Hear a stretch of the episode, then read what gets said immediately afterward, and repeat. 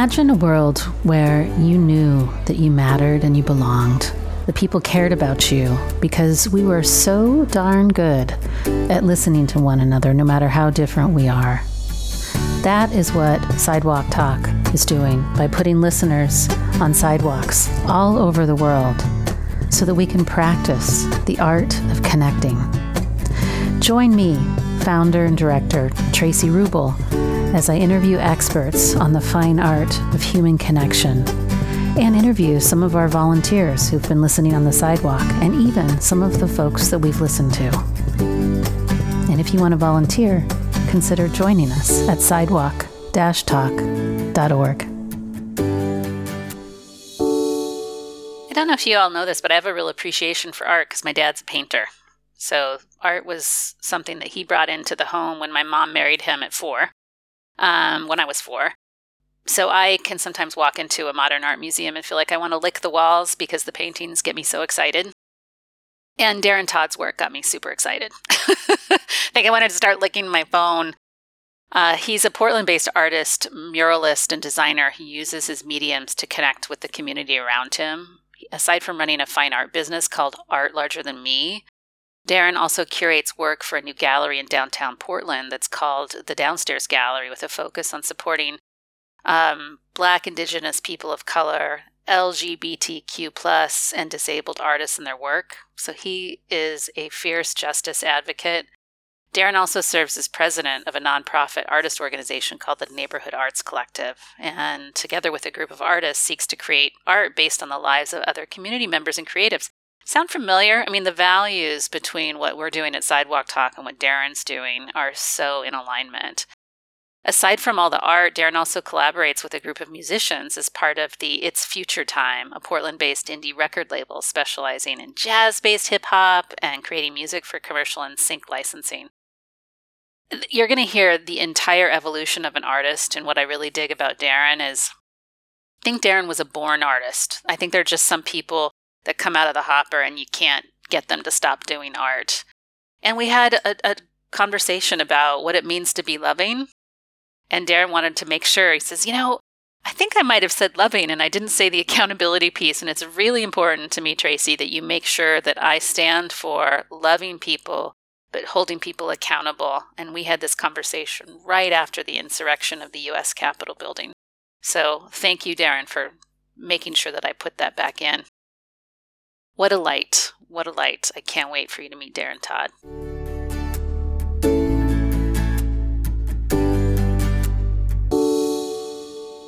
Darren Todd, in our just lead up to you and I starting to dialogue, I said, I'm so excited to finish my day talking to an artist because I have this something comes alive in me when I talk to artists because I feel like you're helping us see things and hear things that we can't see without your lens. So thank you for being here. And tell me, tell us, all the listeners, about Darren Todd and how you got started making art because it's not a traditional path. Yeah. Um, not only is it not a traditional path, but I didn't come to it in a traditional way. Um, I uh, I actually like if you asked me a year ago, I would have told you I was a musician. Um, I grew up in church and was always surrounded by music. My mom was like, you know, the praise and worship team leader, and my dad was the soundboard guy. And I used to say, you know, I was just born next to a speaker. Um, and I started playing violin in middle school, was classically trained and got pretty good, and then did choir and learned how to sing and um, picked up other little instruments along the way, guitar and and piano and bass and a drum set and just enough so that I could figure out how to write songs for myself and then really fell in love with songwriting. Um, and uh, when I transitioned, uh, I kind of lost the use of my voice for a while. And so I started rapping because it was like, well, if I can't sing, I can talk. And all of that kind of came together in 2017. I was living in my hometown, Santa Barbara, and there's not really a big music scene there, but I was trying to make it work. And um, I opened for uh, musicians that were on tour from Portland down to California And one of the musicians was like, you know, you're a really talented guy. Uh, there wasn't anybody in the audience tonight, but you still went up there and did your thing as if, you know, it was packed house. And we really respect that. He said, I want you to come up to Portland for a week or two and, you know, stay with me. And I'm starting this record label called It's Future Time. And, you know, we can put music together and it'll be a thing. And something about him, but also the name, It's Future Time, really struck a chord with me. Um, I just couldn't say no. So it was on my heart and on my mind all summer. And then by June, I just decided, you know what, I'm going to go to Portland. And at the time, I was married, super young, and I left behind, you know, my wife and my friends and my serving job, and just was like, I got to do this. I have to do this. And um, came up here, and one week turned to one month, turned to three months, turned to a year, and I've never I've never went back. I just moved up here and stayed up here and a lot of things changed during those first 3 years of being here in Portland. Um, I ended up going through a divorce um, and making a whole new set of friends and just learning a lot about myself and who I was and who I wanted to become in this version of America. And I put all that into my music. Um, and I was so supported by the record label and the people that I met and the community here in Portland that even though I didn't make, you know, and I didn't make that much money, probably, you know, under a thousand dollars in those three years, it really never was about the money. It was always about, wow, look at all the people that we're connecting with. Look at all the people that will come to our shows. Um, look at all the lives that um, I'm able to change by just saying, yeah, I had a dream and I followed it. And you can do the same thing too. And so that kind of became like my rallying cry. It kind of always was follow your dream, but it was it was solidified by following my dream and it it it somewhat working out for me. And so I was in that course and doing those things and just producing music and teaching myself as much as I could learn about um, graphic design because we wanted to like design our own album covers and teaching myself about playing instruments and producing and things. And then um, in March 2020, you know, I I lost my bartending job um, due to the COVID 19 uh, pandemic, and I had always said to people at my job, even, you know, I I hate doing this. You know, I love connecting with people over the bar, but I don't want to have a boss and I don't want to be a part of this capitalistic machine that just works you until you can't you know feel your knees or you or until you can feel your knees rubbing together and your hips cracking and you know it's just it's not it just never fulfilled me. And so i would tell people you know i'm not going to be a bartender by the end of this year. And i said that in april and in march sure enough got laid off and was no longer a bartender. And I just took that opportunity to really delve into art. I had always kind of drawn and kind of doodled and kind of designed things, but I took time every day to really put myself into painting. I just had always been intimidated by how many colors there were and couldn't figure out what to do with line and structure. And one day I just said, you know, I'm going to figure it out. And so I started working on it every day I'd put an hour or two or three into it. And um, out of that, by like March, April, May, June, July, by July, I decided, you know what? I can make this into a business. I had put some paintings on Etsy and they had sold. And then I started selling prints on Etsy and they were selling. And then what really happened was I was on Reddit, which is like an online kind of forum based website. It's pretty big, but then again, a lot of people don't know what it is. And they have one feature where you can live stream. So I was looking on there one day and I saw this dude painting and I looked at his painting and I was just like, you know, I think I could probably paint something that's at least as good as that. And he had a bunch of people watching him. So I thought, you know, that's a good outreach. Hopped on there the same day. I taped my phone to a broomstick, kid you not, and started streaming from my phone ta- you know, taped the piece of paper to the wall. I had nothing. I just had a couple paints and a couple paintbrushes and played some of my favorite music in the background and turned it on. And it went from like seven people watching to 70 people watching to 700 people watching to like 7,000 people watching me paint the first time. And I just, it was like, okay, this is it. And I, I couldn't stop. I started doing Beautiful. it every day or Come paint on the sidewalk talk Instagram account. God, that sounds so relaxing to just be in creative process with an artisan. Amazing. I think that's that's what people say. They're like, this is relaxing, and we love seeing how you're building these things up. And they get to ask me questions about my process. And um, I've been told I'm a pretty positive and upbeat guy, and so I think that has a lot to do with it. It's like maybe it's fun to interact with me, and so I just kept it going. I was doing Monday, Wednesday, Friday at 10 a.m. for three or four months and really built a following. I would send people to my Instagram and send people to my Etsy shop. And I eventually took my Etsy shop and made it into my website. And it just, it was enough to like the money that I was getting from from streaming and from the commission requests from that was starting to pay my rent. And so I was like, I have to make this into a business. And so I launched Art Larger Than Me. And I thought you know, my goal, I'm I'm five foot two, so I'm pretty short. So my goal is to just make big art. but also I thought larger than me, like bigger than me, like not about me, but about uh, you know, reaching out. And so that name kind of resonated with me and I stuck with it. And that was really the start of this, you know, career as an artist that I had. It's only started since last July. Um, I've only been painting since last year, which is crazy to think about. Um, and from there, this is kind of why I love your story because I feel like there is um, a purity to to you know there can be a kind of elitism uh, in the art industry. It's something I've talked to my dad about. Mm-hmm. You know, mm-hmm. he didn't finish his MFA. He went for it and didn't finish the final classes. As I think it was a protest to something, but.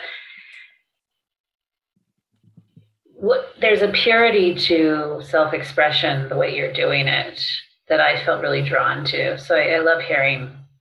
I love that you're new at it, and I love that you are making art larger than me. And I, I kind of am grooving on the metaphor too, because it's larger than just you personally. Because I, in your mm-hmm. th- in your story, I keep hearing you talk about connection, and so it's yeah. larger than your ego. I hear you saying, "I'm making art larger in size than me," but I'm yeah. also making art for everyone, for the community. And some of the paintings are topics that are for everyone.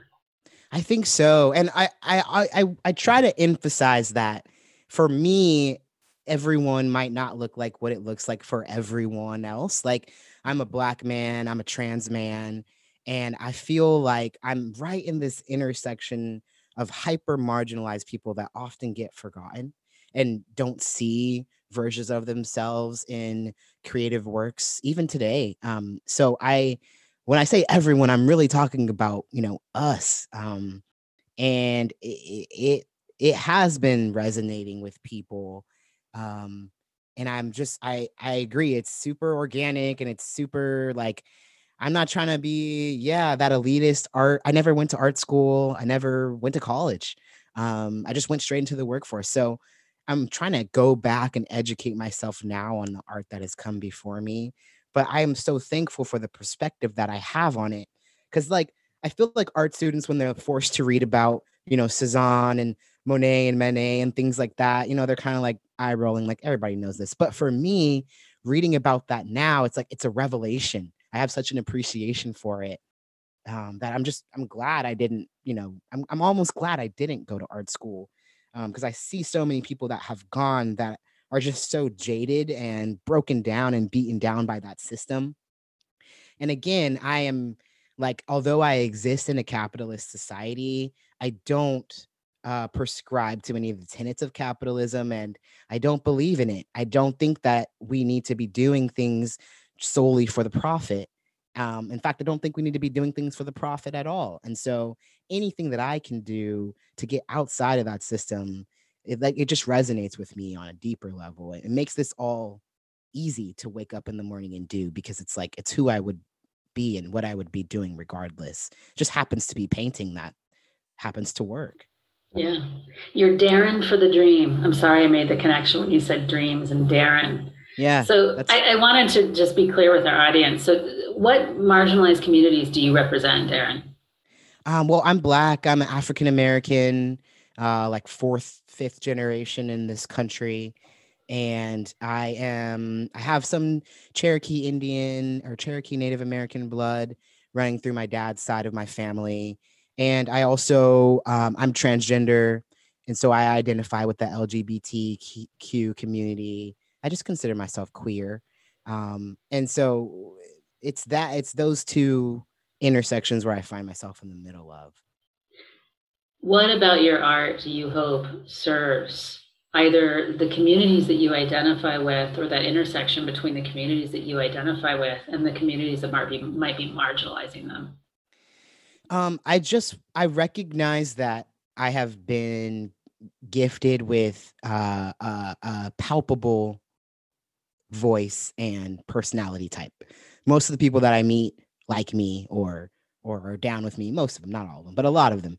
And so i i i try to use that gift that i've been given to reach out to people that maybe haven't been reached or aren't being reached and to speak for people that haven't found a way to speak or have been silenced um kind of try to think of myself as like a secret agent because i pass and I recognize that a lot of transgender people don't pass and maybe never will pass. And so I feel like it's my responsibility to use the gifts that I have to be a voice for those people that have no voice or whose voices have been taken away.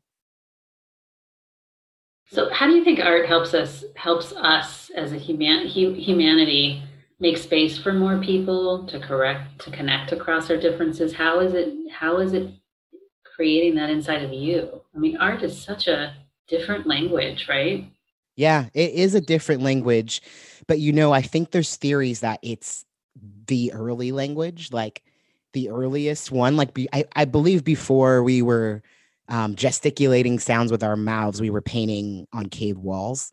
And it's also one of the first languages that as humans we learn. Um, if you give a toddler a paintbrush, they can make some art. They may not be able to really even walk yet, but they can make some art. And so I think that it just comes eh, uh, as an intuitive part of being a human. And there's nothing like that revelation that you get when you see a piece of art that resonates with you. Um, Francis Bacon said th- that that artists, when they're painting, it is an extension of their nervous system coming out on the canvas. And I believe that. You know, if you look at my work, it's relaxed. I use muted colors. And yeah, there's a, a vibrancy and a movement to it, but it's organic. And these are organic shapes that you'd find in everyday life. And that really speaks to who I am and what I'm about. Whereas, you know, if you're looking at, um, say, Tracey Emin's art, for example, I think it definitely speaks to who she is as a person. Um, and so I I believe that art is a language that transcends um, dialects and um, can say a lot and it's open to interpretation by every person because no two people see the same even one person sees two different things from two of their eyes and so it's our brains that puts these things together based on the synapses and past um, experiences and i think that what's important about art is that while it's open for interpretation, it's impossible to deny the meanings that are there um, when it's created with intention. And so, what I do is, yeah, I might just be painting a portrait and it might just have a, a background, but as I'm creating it, I'm constantly meditating on the intention behind this piece and what I wanted mm. to say and invoke in people who are looking at it. And so far, I feel really grateful that my art has been able to speak to people and it has brought people together um, from all different walks of life and all different understandings of why we're here um, i don't know why we're here nobody does but i think it's a question that you know we all wonder and we all think about and art is one of those few answers that we have. Yeah and there's something and i'm kind of connecting what you said previously about capitalism. Mm-hmm. And there's something that i hear is kind of liberating when you're you don't have to paint so that this art is marketable you get to paint from intention and so you're unencumbered by the marketplace you really get to put soul into your art and so I, i'm curious it leads me to a question you talked about the intention and impact that you want the art to have on others what has been the impact on you? I mean, you've moved from music playing. What have you noticed different about your nervous system, for example? Um, or just you as a person now that you're painting rather than just music? Yeah, I think, you know, music was always a part of my life and but it was always kind of a frustrating form of expression for me because it's not um it's not solitary. I mean, there are musicians and, and artists that are able to, you know, take uh, an idea from in their mind and you know produce the entire thing and mix it and master it and release it. But those are few and f- really few and far between. And frankly, even they have help along the way. And while you know it's great, I, I believe in connection. I also really value the ability that art has given me to not answer to anyone like beyond the market it's really also like there's no one here saying oh no no no don't draw that circle or no no no no don't draw that square um, i get to make the mistakes that i make and then learn from them on my own time and i'm incredibly action oriented um, to to to my detriment or to my success. And so for me being able to quickly learn these lessons it is fulfilling. I think about it every day when i wake up. I think about it every night when i go to sleep. Um, it's it's even more of an obsession than music was, and music was a high level obsession for me. Um, and I, it, it'll always be there. I'm I'm still on that record label, and we actually have two of my projects I had made in the past years coming out this year as demo tapes. Um, but art, it just seems like a faster zip line through that same connective tunnel for me. Um, I have definitely felt like I have found my calling in what I've been doing. And it is like it's a feeling that I would never ever give up willingly to just know that when I wake up, I know what I'm supposed to be doing and how I'm supposed to be doing it. Even if I don't know what to paint, I know that, oh, I believe that it's not really about the outcome so much as it is about the daily practice. And when you focus on the practice, the outcome comes secondary because it's like, you're not in it for what comes out you're in it for what you put in i'm having a little grin over here as i'm listening to you because i feel a little bit of that kindred spirit birds of a feather thing going on awesome uh, you and i it sounds like both are doers maybe do before think yeah even. yeah uh, i'm working on it my partner tells me just once a day on one decision a day. Why don't you practice thinking about it for like longer than, you know, 10 minutes? I'll, I'll give my husband's phone number to your partner and they can have a yeah. conversation and keep us accountable yeah. to that because that would yeah. be hilarious. The other thing I'm hearing in you, Darren, you are a little bit rebellious with authority. A little bit is an understatement. I I, Tell me more, because I can so jam with that, and it's so yeah. I'm like grinning same, from ear to same. ear. So can you tell me? I just have always really did like I hate being told what to do, and I don't know what it. I don't know. I mean, I'm a Taurus, so I it stubbornness is like top of that sign, but also I just I just don't. I just feel like I just don't want even if they're right, I'll eventually come around and be like, yeah, you're right. But I just don't like being told what to do. So it goes back to like being young and getting my first apartment. And my mom was like worried that in my first apartment, I wouldn't get my deposit back because I will have painted on all the walls. And she was 100% correct. I definitely did paint on all the walls and definitely did not get my deposit back. And I've had probably like 16 different jobs, not because I'm a bad worker and not even because I would, you know, do anything egregious. It just I can give you like 9 months to 12 months and then I just I've figured out the system and it's repetitive and I just don't want to I just don't want to do it. So uh, you're a real artist. Yeah. Yeah. yeah. To yeah, to my yeah, like I said, to my detriment or to my success, I can't get away from it. I actually do so much better on any project if I have someone just be like, okay, this is the goal, these are the tools, I'll see you in a couple days. Now, whether or not it will be the way they wanted it done, probably not. And it might not always be the most efficient way, especially if it's my first time. But I can learn and I can be taught.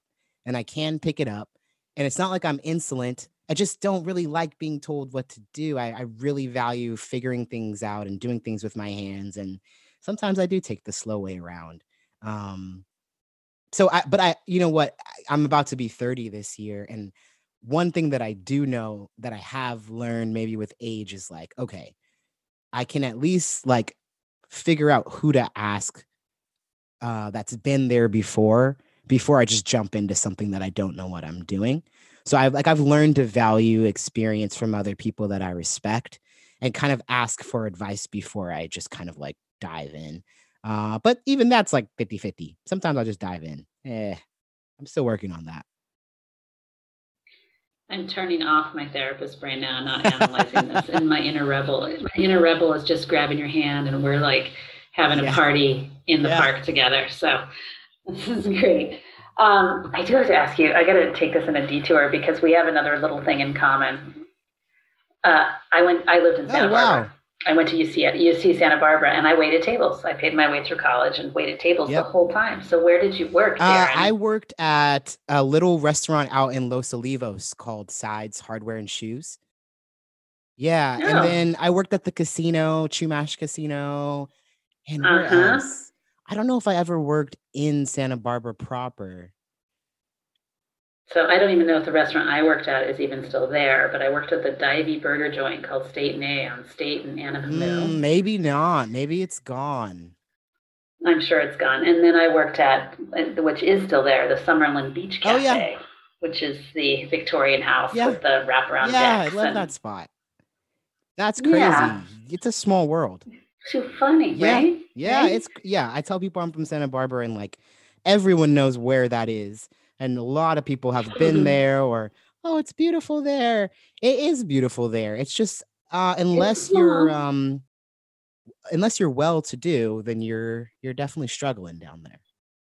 Yeah, yeah. yeah it's not like there's a lot you have to kind of be in the tourist industry it's kind of the only thing. yeah or or well, have so, practice be a doctor or something. Yeah yeah that's true that's true. So i'm wanting to understand i i guess I can't deny, and when this episode airs, the political climate will be different. Yeah. But the, the first thing that happened for me after last week's uh, insurrection and terrorist attack on the Capitol was I called every one of my black friends and said, please stay home. how how is this impacting you and your sense of safety considering I mean I get that you're passing in terms of um, your gender identity, but I I also you're not you're completely conspicuous because you're a black man. Yeah. Um, I live in Portland, Oregon, and so you've got all the moms out there that'll have your back in a heartbeat. yeah, I mean, I feel like uh, if I stay within the city proper, it's pretty rare that I encounter any violence based on my skin color. I don't. I, am not out at night, late at night, though. I mean, yeah. you know, I'm like, let's not tempt anyone. But I think more than my sense of safety was just this overwhelming anger mm. at the double standard of this country that we mm. all know and that we all understand, but it has never been demonstrated more clearly than it was demonstrated that day. And it was my immediate thought, and it's the immediate thought of everyone of color and, and, and plenty of white people too uh, that I've heard. And it's just, it feels like shouting into an echo chamber like we've mm-hmm. been saying this for years, for mm-hmm. decades, for generations that it is not equal and it is not fair and it just makes you wonder like is it ever going to change? Mm-hmm. Um is it ever going to improve? Like I get so frustrated and one of the reasons why I chose to do a series of portraits of James Baldwin was for the quote that he has um, later in life, where he says, You know, I'm 60 years now, and I'm not going to live another 60 years. And you've always told me, you know, it takes time, but it's taken my father's time and my mother's time, my brother's time, my sister's time, and my cousin's time. How much more time do you want for your progress? He said. Mm. That quote just it sits with me. At this point, I've memorized it because it, it's it's literally so deep in the fiber of my muscles. Like, how much more time are we going to have to wait for a simple right to life, to freedom, to justice, to the pursuit of our happiness. And we're not asking to be held above, we're literally just asking to be equal. Mhm. Um, it it it infuriates me, and so yeah, seeing that and watching that happen, yeah, there was a part of me that was like, burn it down, which you know that's not constructive. But there was another part of me that was just like, this is not fair, and I don't know what it's going to take for it to be fair. Yeah. I'm curious if you've made any art since last week, and if so, what's been the what's been the tenor of the of the outpouring of your nervous system onto the canvas? You know, I I have been making art. I have quite a few commissions that I got at the start of the year that I've been working through, and I personally is it takes me a little bit of time to ingest what's happening in the world around me and for it mm-hmm. to come back out in art. I'm not a quick responder, especially on a political level, because I I don't want to make something that I will look back on and go like, oh, that that's not actually true to how I feel now. Mm. Um, so I try to give myself a little bit of time to react. Um, but I also I've been painting Baldwin. I have probably I'm looking at two portraits of him, and I did a mural of him. And there's one commission that I did where it's kind of like longer than it, it's it's longer than it is tall, and it's kind of dollar bill bill shaped and Mhm. he's right in the center and he's monotone and blue and i kind of came to me i was like oh this is like the new one dollar bill like this is what Mm. in, in in in our society that we would create if we could create it this is what a dollar bill would look like so i'm i'm again i'm always a positive person even though the world can be dark and and and i don't try to just stay like positive air quotes you know what i mean but Yeah. I'm always like, well, what what are what's going forward? What's future? Like, let me be a part of painting the new world that we build after we tear this one down. That's beautiful. Yeah, And it's yeah. it's funny. Before we just got online together, I told you I had a, a session with a client, but then before that, we I do a live show on Facebook with two women of color who um, we call it the Naked Three, and we just get naked. And our our talk tonight was about accountability, hmm and we closed the conversation with the, the question, what what kind of accountability would you like to see? And, and this will come around to art, so just bear with me for a second. It'll involve you, maybe. Uh, and Larice said, she told a story. She said there was um, a fam, there was a black family in a suburban white neighborhood who had put up a black Santa Claus in their front yard. And one of the neighbors complained to the housing association. What every other member of the community did, rather than approaching that black family and saying, You need to take down your black Santa, is Mm. they all went out and bought black Santas and put Mm. them in their front yard in Mm. solidarity. And she said, I want to see white folks doing something like that right now.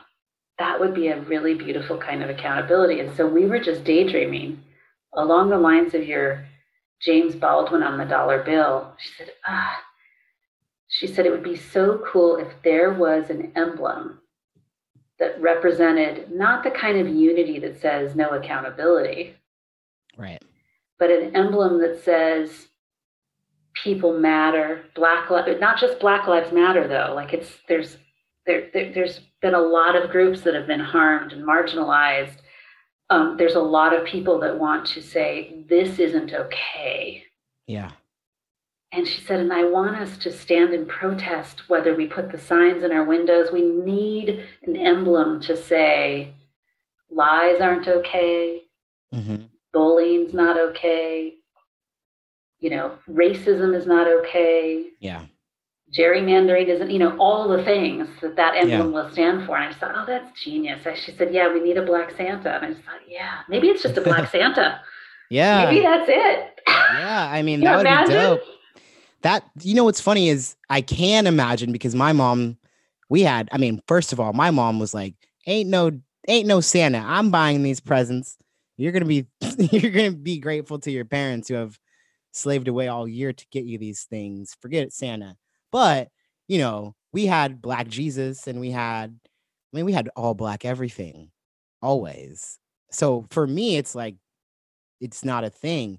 And I would be so shocked to hear that someone doesn't like my Black Santa. It's like, too bad. Um, I'm super not. I don't. I like. I'm super not. Not not very good at like accommodating people that don't understand. You know what I mean? Like that don't get it or that aren't trying to open their minds. It's kind of like it's not that hard to understand. Everybody wants to be represented and see themselves in the things that they, you know, create and and and consume. Uh yeah, I'm just constantly dumbfounded by racists and racism and it seeps into every part of society in these little ways um even into myself where i have to go and be like oh like why do i think that way oh i think that way because that's how america is and i need to you know think a different way mm. um but yeah i think i agree we do need we need many emblems we need many mm. signs and we need constant reminders it needs to not be taboo to tell someone that they're being racist it needs to not be like this big, like, don't say that. Like, because the, the bottom line is you can't exist in America today as a white person and not have implicit biases. Um, mm-hmm. You just can't. The mm-hmm. system, be it capitalism or the government, they're all built on racist ideologies and imperialistic ideologies mm-hmm. and xenophobic ideologies that need to change and mm-hmm. that are going to change because there are people like me who are going to devote their lives to changing them. Um, mm-hmm. It's just it's just a matter of when, you know. I I I want to I want to hope that within my lifetime I can see a different world, but I also don't want to be naive, you know. I I, I want to try to stay realistic. So yeah, it's a struggle and uh it's also really hard to not disengage. Mm-hmm. Uh, my some sometimes my go-to is to just like, well, it makes me so angry that I just can't even look at it and I have to like learn how to sit in that anger and how to let something constructive come out of that anger versus avoidance because you're not going to get anywhere by avoiding things that make you uncomfortable.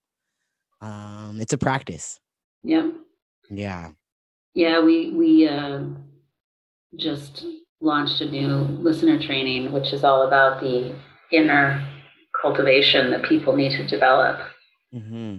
in order to listen to another human, and we really tackle not just implicit bias, but but and not just racial bias, but also cultural bias as well, yeah, and some of the cultural big. lenses that we that we have, and not from a shaming way, just to say if we can just normalize this, then it's no big deal for you to own it because you don't have to feel right. a bunch of shame about it. It's just like, oh yeah, this is how the brain works.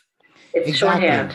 Yeah, exactly, and I agree with that. I think shame is the operative word in a lot of this, where, uh, and I don't know if that's like a Catholic shame that had just come from imperialism. I, I would have to guess, but it's like it's just so embedded into our society to like shame yourself for making a mistake and shame people around you for uh, you know making you uncomfortable or all of that, all of that. And I think the second that we take shame out of the equation on any of these hard subjects and we just look at it for what it is is like a second that we can get somewhere and we can progress like i never want to shame someone for where they were i just want them to come to a better place.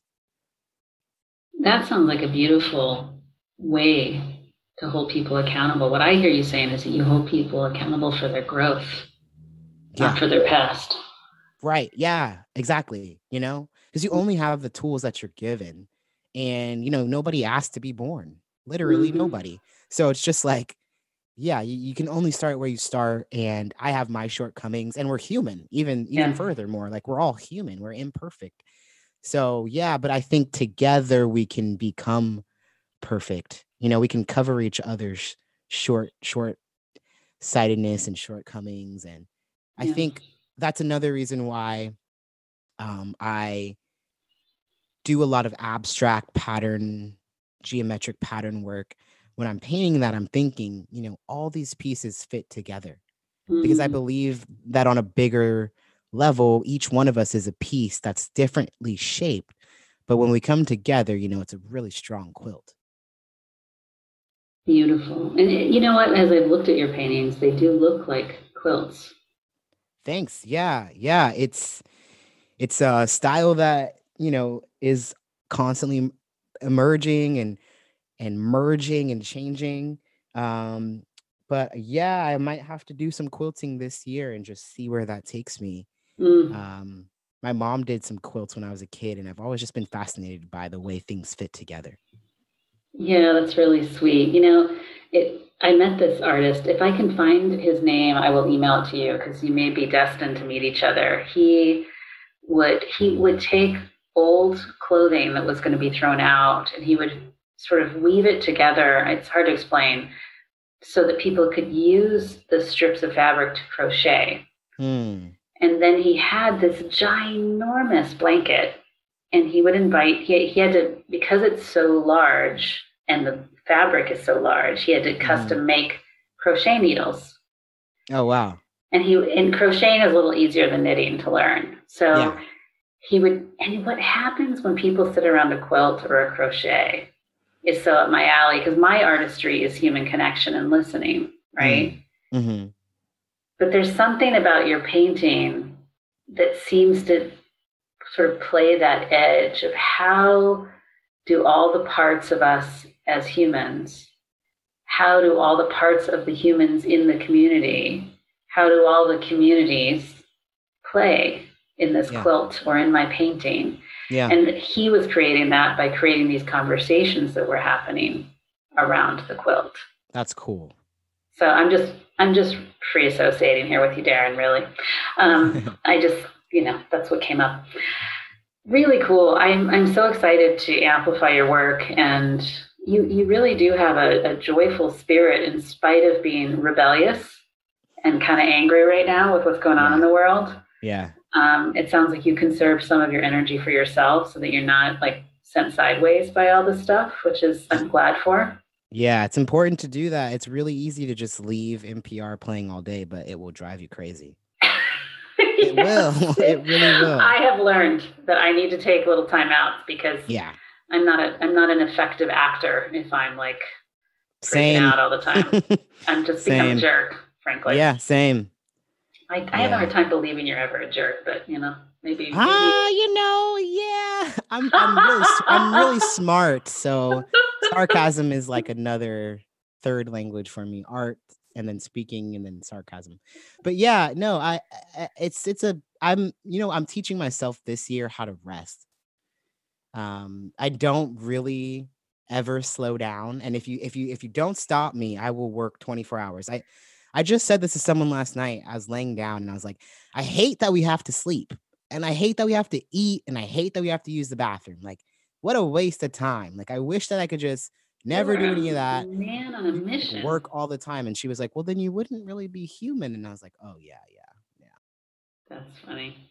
yeah. funny. but yeah, yeah, I can. I, so I'm teaching myself how to rest and bought myself a robe for the first time. And I, my rule is like, once the robe is on, you're not allowed to take it back off and go back to work. Oh, that's just really great. That's a great habit loop tips. I hope for folks that are listening, you that have a hard time resting. That's great. I love that. Yeah. I might steal that, Darren. Yeah, yeah. If I get the urge to put it on, it's like, oh, that's your body telling you it's time to stop working. And then I just tell myself, like, you're not allowed to paint in this because it's really nice. And you can't take it back off and put clothes back on. You have to sleep before you can, you know, go back to work. We're we're at the end of our time and there's just such a sweet moment for you to connect with all the listeners that listen for side with sidewalk talk around the world. I really like to get out of the way and have you have a conversation with them and offer them either a wish or words of wisdom. Hmm, my wish or some wisdom. You know, one thing that all the turmoil and the craziness of the last year and the beginning of this year has really helped me get through. Um, whenever I'm feeling helpless or hopeless or just unsure about the future that we have ahead of us, I think it really helps me to step outside of myself and look around in my community, in my immediate vicinity, in my social media following community, anywhere, and find someone else who I can help. It doesn't have to be money, it doesn't have to be, you know, something outside of what I can do, but sometimes it's just talking to someone else about their life, just checking on a friend. Um, but I have found that the most grounded I feel on this earth is when I'm reaching out to help someone else. And I think if each one of us just shared a little bit of what we had, there'd be more than enough to go around. Um, I'm Darren Todd, and uh, I just appreciate getting a chance to talk with you today. Take care.